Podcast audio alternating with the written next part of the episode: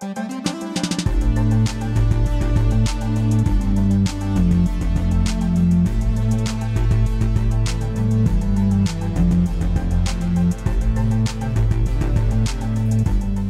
to another bonus podcast. My name is Thalia. I'm one of the pastors on staff here at Northview, and I'm with my friend Crystal. Hello. A lot of people get our voices mixed up, so it might be a little confusing today. Yeah, just the two of us. You'll have to figure out who's I talking. This is our last live recording before summer really hits. Mm-hmm. We are going to have different plans for the summer. We're doing that because Crystal is starting two courses at Regent College on Hebrew, the Yeah. language of Hebrew. I'm feeling very sorry for her. Actually, I was feeling sorry for myself, but the more I've got into it, I'm actually kind of intrigued. So Okay. I've learned the consonants and the vowels, and I'm learning some of the different grammar pieces, and it's actually starting to make sense as I go slowly through it. So Okay. I'm kind of feeling like this could be a good challenge. So when you think So- of Crystal this summer, pray for her. I think you start like July 3rd. Yeah. Right? And it goes till August 17th. 18th, actually, I found out today. Oh, 18th. Okay. So, but yeah, 8.30 till 1, Monday to Thursday. yeah. That means Friday you technically have off, but not really because you have homework and you have to get women's ministry organized for the fall. Yeah, so I'm hoping to do a few hours in the office on Fridays. Mm-hmm. I think it'll be a good brain break too, just to have something different to think about. Oh, it'll be a good brain break, and we might have to have a Tim Hortons day. Yeah, I think so. Yes, Yeah. it's 150 years for Canada, and Tim Hortons is having roll up the rim. So Are they? Yeah. Oh, I didn't realize that. Yes. All through the summer or when? No, just for a couple weeks. okay. So this is day More two. of- chances to win. I I, will go there with Jessica at lunchtime. I know. I, went said there I'd take her today out for lunch. Yeah, and I haven't won anything yet. This is only my second Tim Hortons roll up the rim, but you can probably be guaranteed that I will be going through for two weeks. Well, you do anyways, so that's no reason. Every day she comes in, the Tim Hortons is on her desk. I know, I know, it's true. It is a bit of an addiction. Oh well, But people know what to get you for Christmas and Mother's Day. They just buy you Tim Hortons cards. They do. Yeah. It's really like the best. and then it- I get to benefit because you say, it's okay, I have a card. I do. so I get all kinds of free coffee. It's a good perk of working here. I know it's true. This summer, I'm working on a course on biblical counseling. Mm-hmm. It's from IBCD, Institute of Biblical Counseling and Discipleship, and our whole care department, Paul, Vic, and myself, are doing this course. It's level one, and we are doing 15 hours. Level one is 15 hours of video, and it has handouts to go with it. And we're trying to assess whether this kind of biblical counseling is the direction we want to go ourselves, and then we want to train up people in our church. Yeah. And you've been really intrigued with Oh it. my you keep, goodness. Thalia keeps pressing pause and saying, Crystal, you got to hear this part.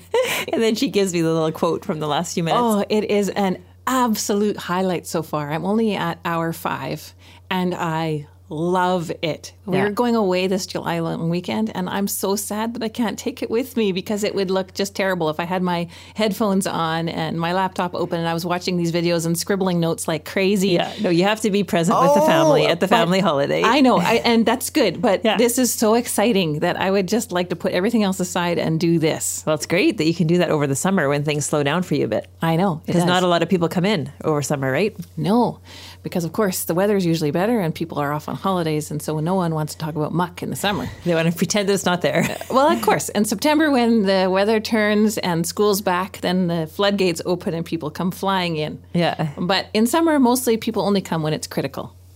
And that's good that they can. Yeah. That you're still around. You guys are all deciding who's here which day. So there's always Yes. somebody, right? Always somebody. Yeah. Mm-hmm. And thankfully, we have Paul now. He has been approved from our annual general meeting. He is now full time care pastor. Yep. Well, prayer and care, Yeah. actually. He's still keeping that prayer side. So that's good. We're really thankful to have him. And Vic's hours are decreasing a little bit. So it's funny, people were mourning that already. Oh, Vic's not going to be here as much. I'm like, don't worry. Vic will be where Vic wants to be. He will be in the hospitals and the care homes. He will be out for coffee. He will, you will not feel it. He will be where you want him to be. Yeah. Exactly. He's a hummingbird, that one. He's Yeah. all over the place caring for people. I love it. yeah. It's just this natural bent. Natural bent. Yeah. So we are continuing our series in Proverbs. It's called Wise Up here at Northview. And Northview meaning all three campuses, Mission Campus, our Tri City Church, which is starting in September, and here in Abbotsford. Uh, we are wanting to focus on a proverb today from 22, verse 6. Chapter 22, verse 6. Yep. Train up a child in the way he should go, and when he is old, he will not depart from it. So, although it's a parenting proverb, do not tune out if you are not a parent, because we're going to apply this much wider and broader than simply parenting. But we want to start there, and I think you'll catch it as we go along. Yeah, once we explain the basic image and the ideas, we'll say mm-hmm. how that applies then in our friendships and in our neighborhoods and in our workplaces and all that kind of thing as well.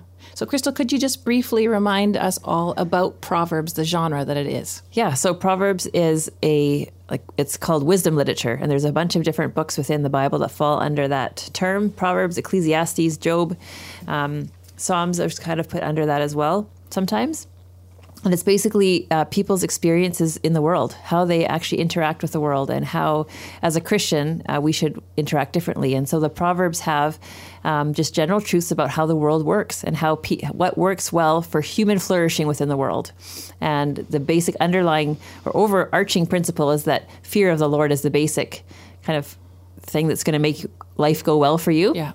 Um, but then there's just lots of instruction in Proverbs on how uh, you can live in a way that honors God in the world and is going to go well for you. Now, they're not promises. Yeah. There's nothing in the world that is guaranteed because we live in a world that's fallen when Yes. there's going to be there's Satan in the world, there's sin in the world, there's people that are going to thwart kind of God's ideal, but in general, if we follow the Proverbs, we're going to live in a way that honors God and honors other people. And so that's what Proverbs is trying to teach us how to do.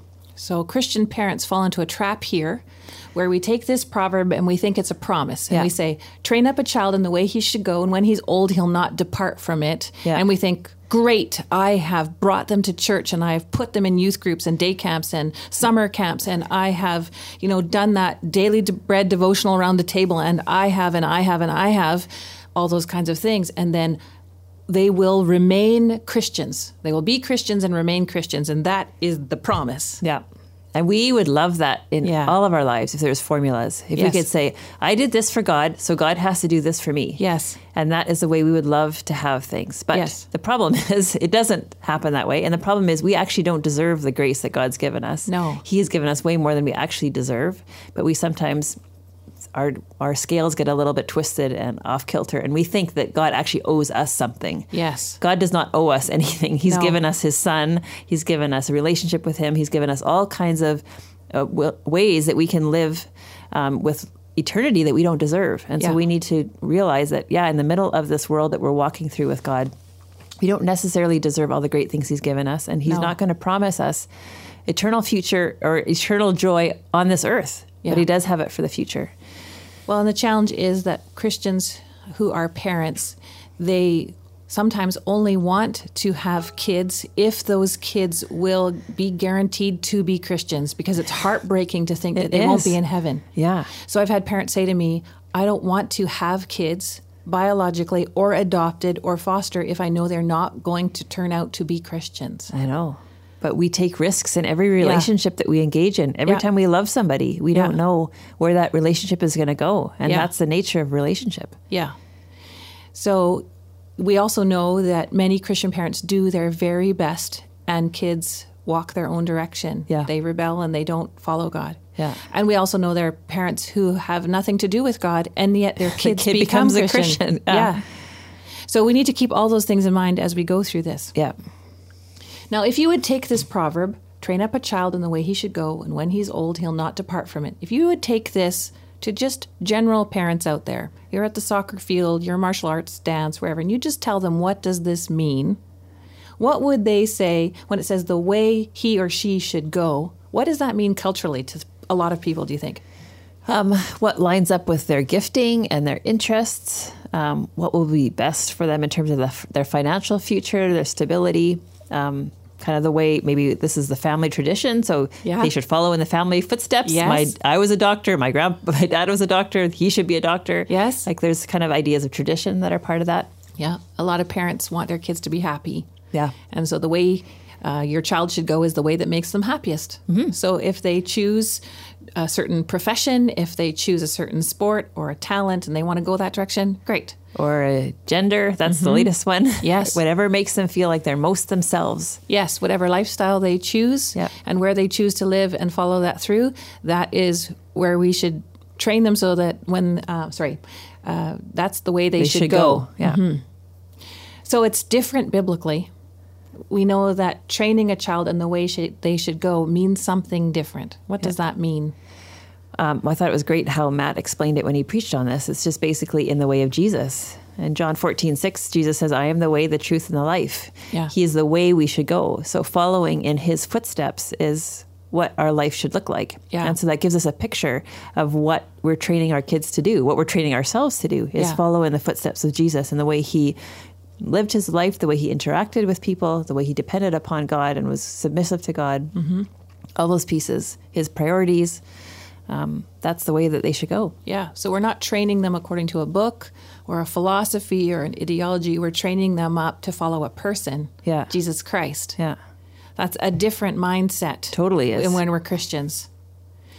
So there, uh, he talked about um, an analogy to do with smallpox, this disease. Yeah. And he said that uh, smallpox, of course, we are clear on the problem that smallpox was deadly. I can't remember the years he talked about. There was a certain was. 10 year window that he was mentioning in which smallpox was eradicated from the earth. Mm-hmm. And it was during that 10 year window, they said, we, This is our goal is to get rid of this disease. We understand exactly the problem, we understand the solution, which is this is vaccine. The only thing stopping us from kind of getting to that solution is enough money and people to actually go into every single remote village and eradicate it, give every, everyone the vaccine. And the world was united on this issue that this is the problem, this is the solution, and people got behind it. And within 10 years, they were able to eradicate it. And Yeah. so he kind of then brought that example to if we have, if we understand the right problem for our kids. for our kids and the solution for it, we'll Yeah. be more focused on how we deal with it. Yeah. We'll actually bring the right solutions to the to the table. Yeah. So the key problem that he brought up is an issue of the heart. We don't often think of that. We think of all kinds of other issues that we'll get into in a moment. But he said the problem we have to be clear on as Christians is that we all have a problem of the heart. It's right in our very core our motivations, our desires, our intentions, our heart. So let's talk about that, Crystal. What is wrong with our heart? Well, when you say that, it just brings up the passage in Genesis 6, I think, where it's the story of Moses. And it talks about God looking down upon the world. And he said, Every, the thoughts of man's hearts are always evil, continuously, all the time. Yeah, Genesis 6 5, if Yeah. you're wondering. Yeah. And so the basic condition of humankind was kind of described right there at the beginning of the Bible that Yeah. our hearts are bent towards evil. Yeah. We're bent towards sin. And that's continuously something that we're struggling against. Yeah. And it's something that's part of our human nature. Yeah. Jeremiah 17, 9 and 10 says this The heart is deceitful above all things and desperately sick. Who can understand it? I, the Lord, search the heart and test the mind to give every man according to his ways, according to the fruit of his deeds. And when I meet with parents to talk about a heart issue, when I read Genesis 6 5 and then Jeremiah, they are reminded that this heart issue is from the beginning of time. Yeah. This is not a new problem. No. This is actually a serious issue that we all have as sinners in this fallen world. We have a sinful nature because of what Adam and Eve did. Yeah. So the problem is the heart. The problem is our hearts are sinful. Our hearts are against God. Our hearts are selfish. They want their own way. Yeah. And let's take a minute to think of kind of what we see as the problem in culture. uh, Yes. in, a, in contrast to that, because I think the story of Noah and the ark shows us that um, basically the world was wiped out and Noah and his family survived, but that didn't stop the problem of sin. Mm-hmm. We didn't get rid of all the people who were angry and sinning, and then everyone was perfect after that. Because No. right after Noah gets back from the flood and they get on dry land, there's sin that happens in the family, and sin is perpetuated and it continues on. So sin came with them on the ark. Yeah, it went in their hearts before the ark. It went with Noah's family on, the, ark. in their hearts. They were still had sinful hearts. They get off the ark. There's still sinful hearts that now become multitudes of people. Yeah. And so people will say today, you'll hear in the news, if you listen to the news or you hear your parents or your friends talk about things, and they'll say, well, if people were just educated enough, then these mm-hmm. things wouldn't happen. If people just had, if there was no poverty, if poverty mm-hmm. around the world was eradicated, then there would be none of these issues. There would Yeah. be no theft or no whatever. Uh, so we look to all these things. If governments were just better, there Yeah. would be a solution. Yeah. And there's all these things we look to for answers worldwide for the problem. But the problem is actually the fact that our hearts are sinful Yeah. and that we, no matter how much money we have, we crave more money. No matter how much fame we have, we crave more fame. No, you know, So this is a problem I see when parents come to meet with me about issues in their kids' lives. So let's say a child is playing too many video games. What do they see is the problem? Well, they see the problem is the video games and the fact that they're on their device too much. So if I just turn off Wi Fi or I somehow can get away camping where we're away from our device, it will solve the problem. Or if my child is struggling with pornography, if I can do all those things, take away the laptop, take away the device, put in the filters, if I can just solve the external problems, we'll be good. Yeah. They want to live on acreage, they want to homeschool, they want to decide who their friends can be, they want to put them in all of the right things, all the right programs, whether it's Awana or youth group. They want to shelter them because then it will solve all the problems. Yeah. And some of those things might be really good solutions or they mm-hmm. might help minimize a problem or kind of keep some of the temptation at bay, but they're not going to actually solve it if No. the kid is bent on something. So then when I tell the parents that you can't solve the problem of the heart, if a heart is bent towards sin, towards being selfish and pursuing pornography or video games or drinking or all kinds of things we shouldn't do, if the heart is bent towards that, the heart will find a way. And they are just hurt and destroyed and they wilt in the chair and they go, What do I do Yeah. then? Because then they feel powerless. feel powerless because Yeah. we want to put all these solutions in place, which are good. Yeah. And we need to do that, Yeah. like you said. need to be practical. But it Yeah. does not go right to the root of the issue, which is the heart. Yeah. And so when we talk about the heart change, I always talk about Ezekiel 36. And if you read verse 25 and following, it talks about the solution. And you read that there's so many eyes, and it means I, the Lord. And I, the Lord, changes the heart of stone to a heart of flesh. I, the Lord, will solve the uncleannesses, and I'll put a new spirit within you. And I'll write my law upon your Oh, hearts. yeah. Yeah. The solution is Jesus Christ. Yeah. The solution is a new heart. The solution is a heart that is willing to follow Him, willing to obey Him, willing to confess and repent of sin, willing to lay down the selfishness and pursue right living. And that's something only God can do. Yeah. God changes the hearts. We can't actually change the hearts. Yeah. And that makes us feel powerless. Yeah. But instead of us being stuck in that pity or powerless feeling, I think what it should do is it should it should make us pray. Yeah. Like every time we worry about it, then we should say, Well, I can't do this, but God can. Yeah. So it should push us out of that feeling of powerlessness into an attitude of prayer. Yeah. And realizing the importance it is for us to be on our knees or whatever, on our couch, praying for our kids every Yeah. day. And your prayer should actually be something like, Lord, could you change the heart of Yeah. my child? Could you make them uh, want to love you more, want to serve you, want to follow after you? Yeah. The other problems are like secondary. All Yeah. the other things are important to think about, but the core is the heart. Yeah, and if you read all of like Paul's prayers in the New Testament for the churches, he's always praying for those kind of things. Yeah. So read the prayers in Ephesians and Colossians. He's, he's praying for the heart of the congregants that he's Yeah. working with. It's not he's not praying for problem solving or No. for anything to be taken away. He's praying that their hearts would be fully in tune with God. Yeah. And so even if your child is not rebellious, like even if they have a, a warm heart towards God, keep praying that Yes. that'll continue. Yes. Because that's how God's going to continue to be real and alive in their lives. And if your child looks good on the surface, which would have been me in my high school years, I did all the right external things that a parent would be proud of. Yeah. Great grades, involved in church, I had great friends, I did all the right things. I didn't get drunk, I wasn't sleeping with my boyfriend. I, all those right things you can list, I did all the right things. But inside, my heart was cold. It, it didn't have a heart for God. It just had a heart to obey my parents because I didn't want to get in trouble or my teachers or whatever. Yeah. I just didn't want to get in trouble. So, Yeah. but the heart was cold. The heart wasn't loving God and following after Him. And the heart would sneakily, my heart would sneakily disobey in ways that maybe I wouldn't get found out. So I would tell my parents, you know, uh, I would become home late from being with a boyfriend. And uh, I would just say, well, there was traffic. Well, well, there wasn't. I just chose not to come home when I should come home. Yeah. And they believed me because I was a good kid.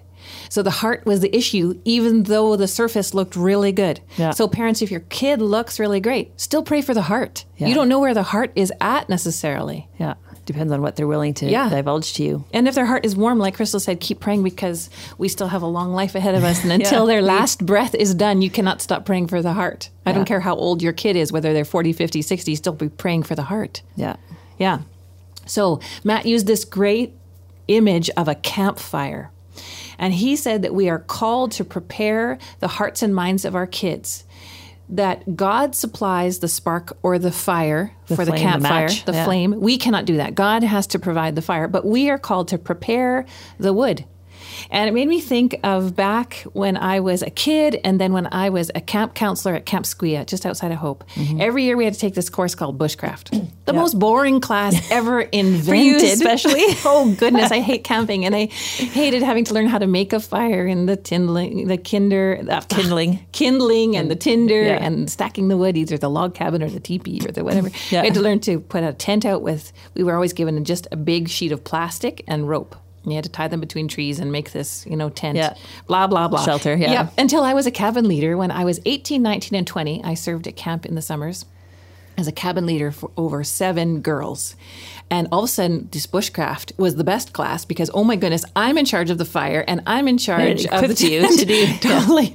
And if we don't have a fire, we are not going to have food. Yeah. So I quickly learned that this class is really important, and I learned to make a good campfire. Now, my the guy cabin leaders were always cheating. They'd bring along hairspray or bug spray, and they'd Gasoline. yeah, and they would it. spray it at Yeah. the fire, and they. You know, all of a sudden you have this huge fire. But no, I do it the right way because follow I the rules. Follow the rules. But I learned to make a good fire, and so this campfire image caught my attention when he said it, and I, was I it immediately lot transported. attention. It did. was such a good image. Yeah. even my kids, and we're not major campers, but Yeah. we do go places and make fires, and they caught this. So, what does it look like to prepare the hearts and minds of our kids? He said we have a responsibility to do that. And so I started thinking, huh, he listed four. Well, I'll list them when we can talk about them. He said four ways, and there are more than this. It's not an exhaustive. Li- uh, this is not an exhaustive list. The first one is we need to be careful not to assume that our children believe. Yeah. And so that was kind of you sharing your own story, right? Yeah. Your parents could have assumed, based on your external, that you were a good Christian girl that with a heart Oh, they that did. loved God. Yeah. yeah, they did. Yeah. So we need to just not that we have to be freaky about it, but we have to keep praying and and talking about God and bringing Him into conversations and encouraging people, not assuming that they know and Yeah. that they love Him. and asking them, What do you believe? Yeah. What are you learning at church? What are you learning at youth group? And what does your what are the messages you're hearing at school versus this? And which way do you want to go? And what's best for you in terms of actual flourishing as a Christian? Like all the different kinds of uh, chewy, gritty questions to ask in a nice way. Yeah. To bring out those those ideas to see what they actually think and believe. Yeah. And feel. a lot of Christians will assume that their kids are Christ, uh, yeah, Christians because when they're little, they pray the prayer and then they think, oh, we're good. Yeah. We're done. Yeah. but sometimes a little kid doesn't really understand. And so we need to be careful that we don't assume it, but that instead we still work as if they are not yet Christians. We still have to put all the campfire wood in place. Yeah. The second one he talked about was that we need to have homes filled with grace. That we need to be quick to forgive each other and we need to bear with each other. We need to apologize. We need to have homes where you can make mistakes and Yeah. still be loved no matter what. Yeah, because that breaks down barriers, right? No matter what we've, as we've messed up things, um, if we can be willing to admit when we've messed up and ask forgiveness from our kids and all kinds of stuff, just the the walls go down and Yeah. they realize, oh yeah, dad messes up, mom messes up. It's okay if I mess up. We can Yeah. figure this out together. This is a significant problem that I face regularly with families that come to meet with me. Because what happens is Christian parents love their kids, but when their kids disobey and choose their own rebellious path, parents want to cut off relationship with them. And instead, I think that's when we really dig into relationship with them. That's where we need to say, I love you no matter what. And I'm going to keep praying for you. And I'm going to keep taking you out for coffee and inviting you over for dinners. And I'm going to still keep sending you care packages. I'm going to still keep a relationship, even if you're choosing to go your own rebellious direction. I am going to love you no matter what. I think that's a home filled with grace Yeah, yeah, not a home that is so graceless and strict and stingy and it makes people feel they never hard. miss the mark or never Yeah. hit the mark. Yeah, Yeah, Yeah, uh, I think another piece of that is being willing to share our own failures. Yeah. As parents, like not as parents, but say when I was six years old, this is something I did. When I was, this is the share your own mistakes, the way you've messed up, the good things that have happened, the bad things. But the more people, our kids, can see us as humans in their stage and age of life, and Yeah. realize the things that kind of we learned from, I think the more they realize, okay, yeah, I will mess up too. My mom did, my dad did, and Yeah. and we can move forward in that.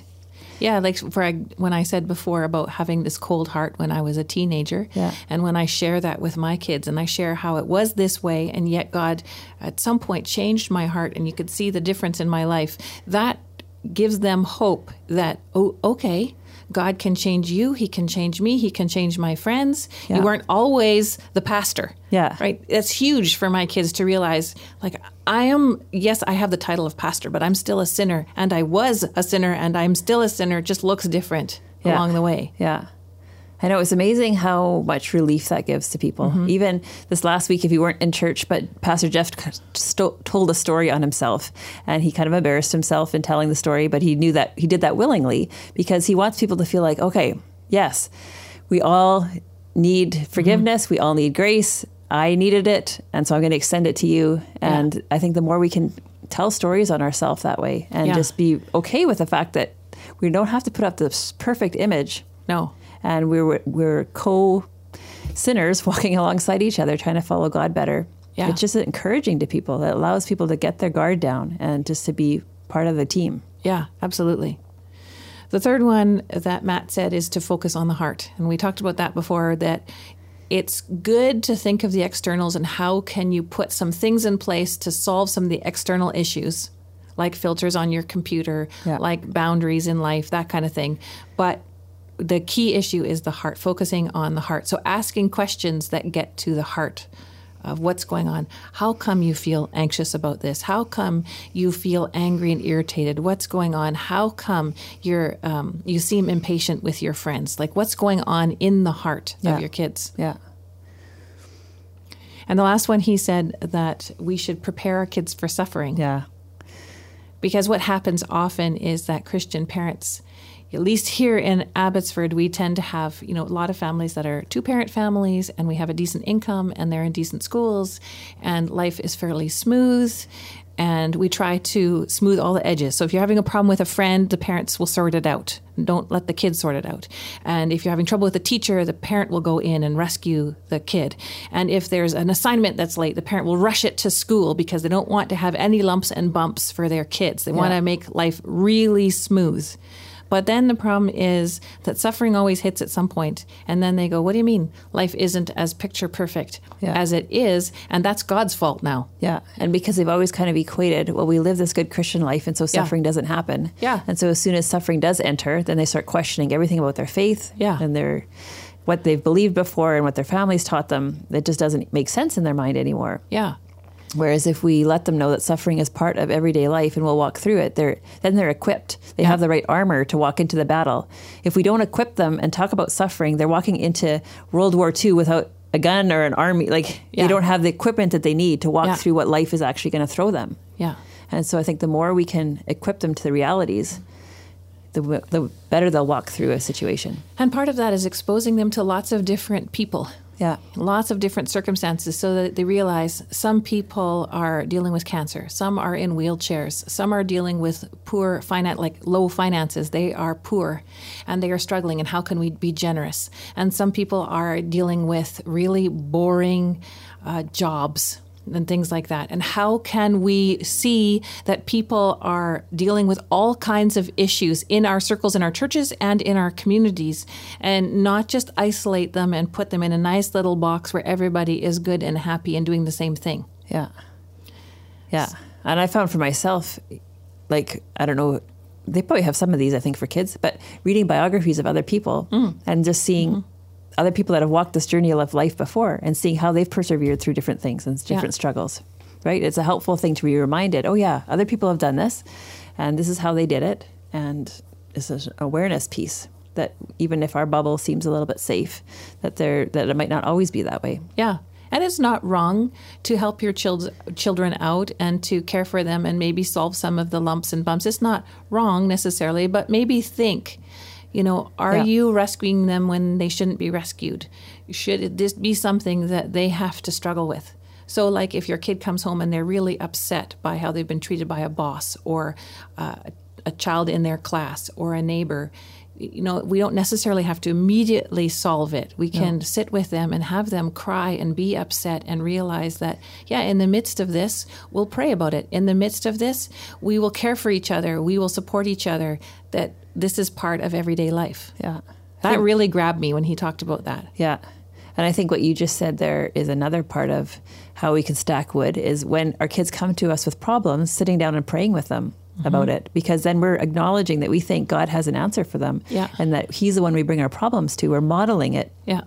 for them. And I think I've tried to do that more and more lately, just because I've been convicted about that. That God's the one that's going to solve the problem. And so when my when my daughter or son comes to me, I've, one of the first things I say, well, let's pray about it. Yeah. And then after that, we go into problem solving mode. Yeah. But I think as parents, that's part of stacking the wood is modeling that actually we think God can intervene here, that He has a power to do so, that He can give us the wisdom that we need. Yeah. That's part of stacking the wood. Yeah, and when I pray with my kids too, it isn't always praying that it will be the solution that they Yeah. want. It's praying that in the midst of it, they will be kind and patient with Yeah. their coworkers. Praying for the heart. Yeah, in the praying for the heart that they will be compassionate towards others, that they Jesus will shine through them, that even if they don't get the shift off that they need or the work is boring that day or whatever, it's like but that we would still act as Christians in a way that honors God in the midst of our God. day. Yeah, Yeah. that we would glorify because that's more important. The heart issue is more important Yeah. than actually the sun is shining for our picnic. It's like, Yeah. well, if it rains, then we would still be not grumbly and horrible to the others around us, and That we'd figure out a way to make the best of it. Right. Yeah. That that is more the issue than the external situation. Yeah. When I think of um, the whole idea of stacking wood, this uh, passage from Deuteronomy 6 always comes to mind. It's um, the passage that Pastor Robin uses, I know, in her child dedication classes. Uh, and it's, um, it's the passage is called the greatest commandment, but it's basically um, Moses summarizing a whole bunch of things for Israel, for Israel. But it says this Hear, O Israel, the Lord our God, the Lord is one. You shall love the Lord your God with all your heart and with all your soul and with all your might. And these words that I command you today shall be on your heart. You shall teach them diligently to your children, and shall talk of them when you sit in your house, and when you walk by the way, and when you lie down, and when you rise. You shall bind them as a sign on your hand, and they shall be as frontlets between your eyes. You shall write them on the doorposts of your house and on your gates. And the picture that that paints is just a fact that faith is with us everywhere. And we're talking about it with our kids wherever we are, in whatever situation, not in a way that's legalistic, but we're just, as they come home from school with an assignment, we're saying, oh, and how does this interact with what you know about God or what you're taught mm-hmm. at church? Or as they're watching TV, mm-hmm. or as you come across something when you're driving down the road, a billboard or a it's just that everyday conversation. And I saw such a beautiful picture of it this last Sunday at baptism. I was just walking around talking to different people, and there was a dad sitting there with his two girls beside him, and um, he was walking through the baptism booklet with them. And the whole the first page talks about why we do baptism, and he was sitting there with his kids, explaining the whole baptism process and what we do and why it sim- what it symbolizes. And I thought this is perfect. This is beautiful. This Yeah. is a picture of a dad sitting with his girls just explaining God's word to them and Yeah. explaining the Christianity. And that's what we're supposed to do as parents. Yeah. And when your kids are watching a show or they've read a YouTube or, or read an article or watched a YouTube video, it's it's asking them, what are you learning from this? What's the cultural message? Yeah. And how does this line up with the Bible? And what do your friends think? And trying to keep those two things in mind. What's the cultural message, but what does the Bible say? Which way do we want to go? I'm going with God. Is Yeah. what I This is my say. way. This is Yeah. my way. I would love you to go there, but only God can make that happen Yeah. when I was listening to the sermon, I was also thinking beyond parenting. I'm thinking in our lives, Yeah. how do we prepare the hearts and minds of our coworkers, our neighbors, our extended family? How can we stack the wood so that if and when God lights the fire, it catches and stays lit? And it was really convicting to me. So I was kind of thinking on two levels as I'm listening to the sermon about, oh, am I stacking the wood well for the other people in my life? Yeah. Am I drawing them closer to God or mm-hmm. pushing them further away by the way I'm interacting with them? Yeah. Yeah. And for example, in our neighborhood, we live on a cul de sac, and summer is the time when we can interact with our neighbors because, of course, in the rainy months, everybody just goes straight into their garage and they're gone. But now it's like, oh, am I taking that extra moment when someone is out mowing their lawn to go and say hi? That's, Yeah. that's preparing the wood to have that good foundation of a friendliness and a conversation. Am I staying a little longer at church after the service or before the service? Am I interacting well with the people around me? Yeah. So Yeah, those are the kinds of things that I was thinking. I know. So it's something we can, yeah, like we said at the beginning, it's not just a parenting piece. Mm-mm. It's it's uh, something we can think about with every relationship that we have at work. Are we speaking well about our coworkers? Yeah. in a way that shows that we have integrity. Are we speaking? Are we sharing that we were at church on the weekend? Are yeah. we, like what are the pieces that we're adding to a conversation? Yeah. When you go to a family gathering this summer, are you offering to bring, bring food? Are you helping to set up and clean up? Are you involved in the conversation? Are you being kind and compassionate towards the people that are there? I think those are ways that we help to stack the wood to prepare them for faith. Yeah, or keep the wood burning. yeah, or keep the right? wood burning. Yeah, it's true. Because if people come into our churches and they feel that we're cold and unwelcoming and we don't talk to them, and then we're kind of dousing fire yeah. or water on that flame. I know. Yeah that was very convicting because I thought, oh, I don't always do a great job. So yeah. I, I'm praying about it and working on it and trying to see with everybody else's help how I can keep preparing the wood around me. Yeah. Or, like you said, keep the fire going. Yeah. Well, why don't we pray for our listeners? I'll sure. pray. Okay. Lord, I love this topic and I love your word. Crystal and I both do. We pray, Lord, that your word would come alive in the people that are listening, that they would love you more and out of that they would love others more. We pray that we would be preparing the wood so that, Lord, you can provide the fire or so that you can keep the fire going. Lord, help us as your people to be watchful for those around us. Mm-hmm. We thank you that um, you're helping us in this. It's not only my own effort or Crystal's own effort, but this is you, Lord, with the power of your Holy Spirit. And so we ask all these things in your name. Amen. Amen. You.